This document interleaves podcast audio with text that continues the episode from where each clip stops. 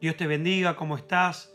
Bueno, nos volvemos a encontrar nuevamente y en esta oportunidad, en este día, queremos compartirte un devocional para poder edificar nuestras vidas, nuestra alma, nuestro corazón, para poder entender que a veces en muchas oportunidades estamos con pruebas, con problemas, con circunstancias, ¿sí?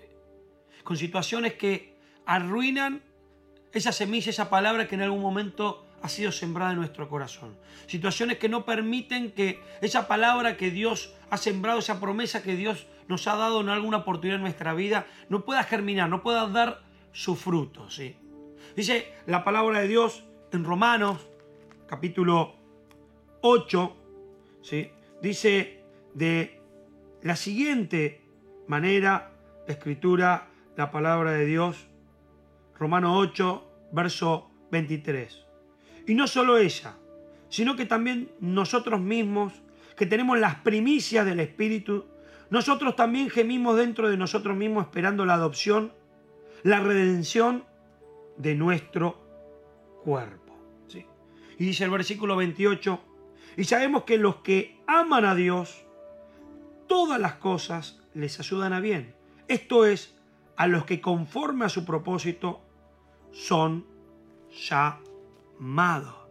Entonces, acá podemos ver en la Escritura que quizás de pronto podemos estar viviendo circunstancias, situaciones que nos hacen dudar de la promesa de Dios, nos hacen volvernos en contra, retroceder contra lo que Dios en algún momento, en alguna oportunidad prometió en nuestra vida, prometió a nuestra casa, a nuestro hogar, a nuestra familia. Dios trajo en un momento una promesa en el cual esa promesa para cumplirse tiene que haber un proceso. Es como la semilla. Esa semilla es plantada, esa semilla comienza a trabajar ahí en la tierra. Comienza a trabajar esa semilla hasta que en un momento tiene que dar fruto. De la semilla que fue plantada hasta que comienza a dar fruto, hay un proceso, hay un tiempo. Y un poco de eso yo te quiero compartir en este tiempo que tenemos contigo. Del proceso de Dios, de no abortar el proceso de Dios, de no eludir el proceso de Dios. Muchas veces nosotros nos sentimos con la necesidad de corrernos, no queremos atravesar ese proceso. Pero acá vemos en la Escritura que esas situaciones, esos problemas, los que son llamados conforme a un propósito de Dios, Él está con nosotros. Las primicias de Dios, el Espíritu Santo de Dios está con nosotros. Yo quiero decirte que si te has sentido abandonado, si te has sentido como que estás solo, yo quiero decirte que el Espíritu Santo nunca te abandonó.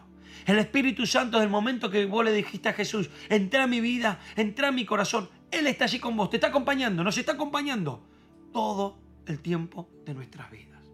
Vemos en 2 Corintios, capítulo 5,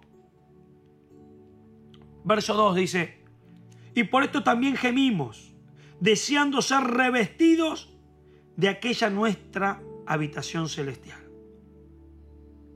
Mas el versículo 5 dice, Él nos hizo para esto mismo, es Dios, quien nos ha dado las arras del Espíritu. ¿Sabe qué? Mirando aquí, las arras tienen distintos significados dentro al estudiar las mismas, pero uno de los significados que podemos ver de la palabra arras, podemos entender que la palabra arras significaba en griego arrabón, depósito, era un depósito, era una garantía.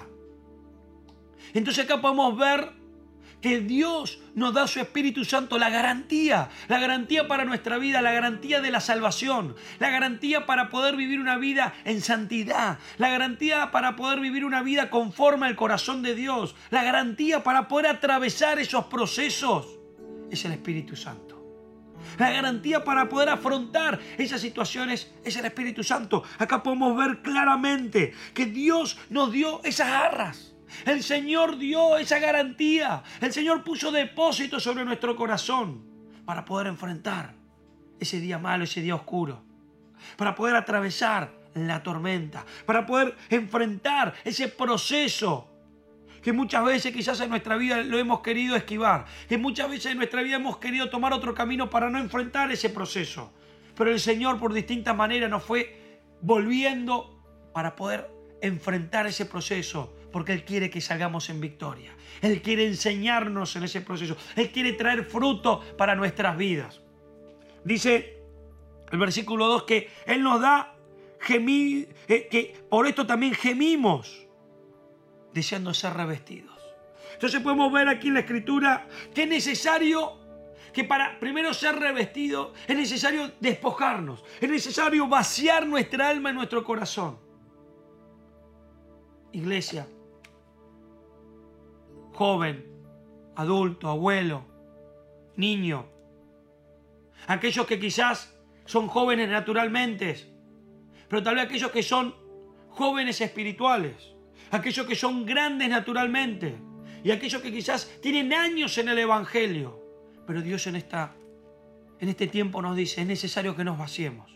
Es necesario que nos vaciemos. Es necesario que entreguemos, que nos quebrantemos por completo a Él, para que seamos revestidos de su poder, para que seamos cubiertos de su poder, para que seamos completos por medio del Espíritu Santo. Dios en esta mañana nos pide, Dios en este día nos pide que seamos completos por Él, que seamos revestidos de su presencia, revestidos de su unción, revestidos de la voz de Dios, revestidos de la cobertura que viene de parte del cielo. Para continuar, podemos ver también en el libro de 2 de Corintios, un poquitito más atrás, capítulo 1, verso 22, dice, versículo 21 vamos a leer. Y el que nos confirma con vosotros en Cristo y el que nos ungió es Dios, el cual también nos ha sellado y nos ha dado las arras del Espíritu en nuestros corazones. Acá puedes ver que Él nos llamó. Él nos llamó con un propósito. Él nos confirmó y Él nos ungió. Viene la unción del Espíritu Santo sobre tu vida. Es nuestra oración como equipo y ministerio que donde quiera que te encuentres, que la unción del Espíritu Santo, la unción para vivir en santidad, la unción para cumplir el propósito, la unción para poder predicar el Evangelio, venga a tu vida, venga a tu casa, venga a tu ministerio, venga a tu familia, venga sobre tus hijos, venga sobre tus nietos, aún sobre tus bisnietos. La promesa del sello de Dios. Este es el tiempo donde Dios quiere sellar tu vida, donde Dios a través de su presencia, donde Dios a través de su palabra, donde Dios a través de su promesa, donde Dios a través de un encuentro con Él, te sella para marcarte para siempre. En nuestra oración, que luego de escuchar estas palabras, que tú puedas tener un encuentro con Dios, que puedas tener el sello de las arras del Espíritu Santo. Como vemos acá, dice que esas arras están en nuestro corazón, están en tu corazón.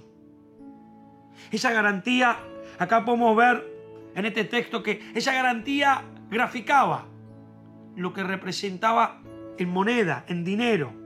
Sí, una garantía de dinero que luego en otra oportunidad lo vamos a estar estudiando más de cerca, más en lo profundo, pero yo quiero que te quedes con esta idea.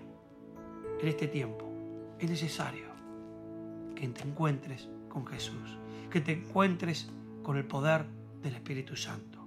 No hablemos del año 1980, de 1990, del 2000, de hace un año. Hoy Dios nos pide y cada día que nos encontremos con el poder, con las arras del Espíritu Santo, con la cobertura del cielo.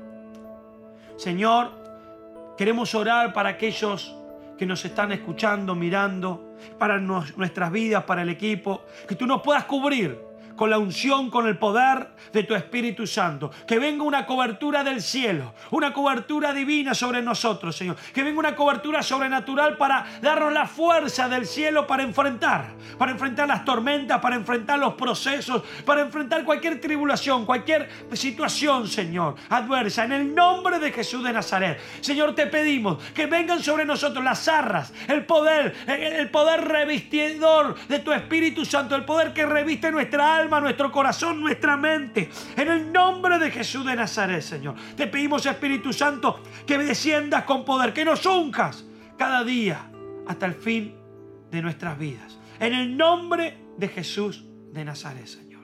Damos toda la gloria a Jesús. Amén y amén. Dios te bendiga mucho.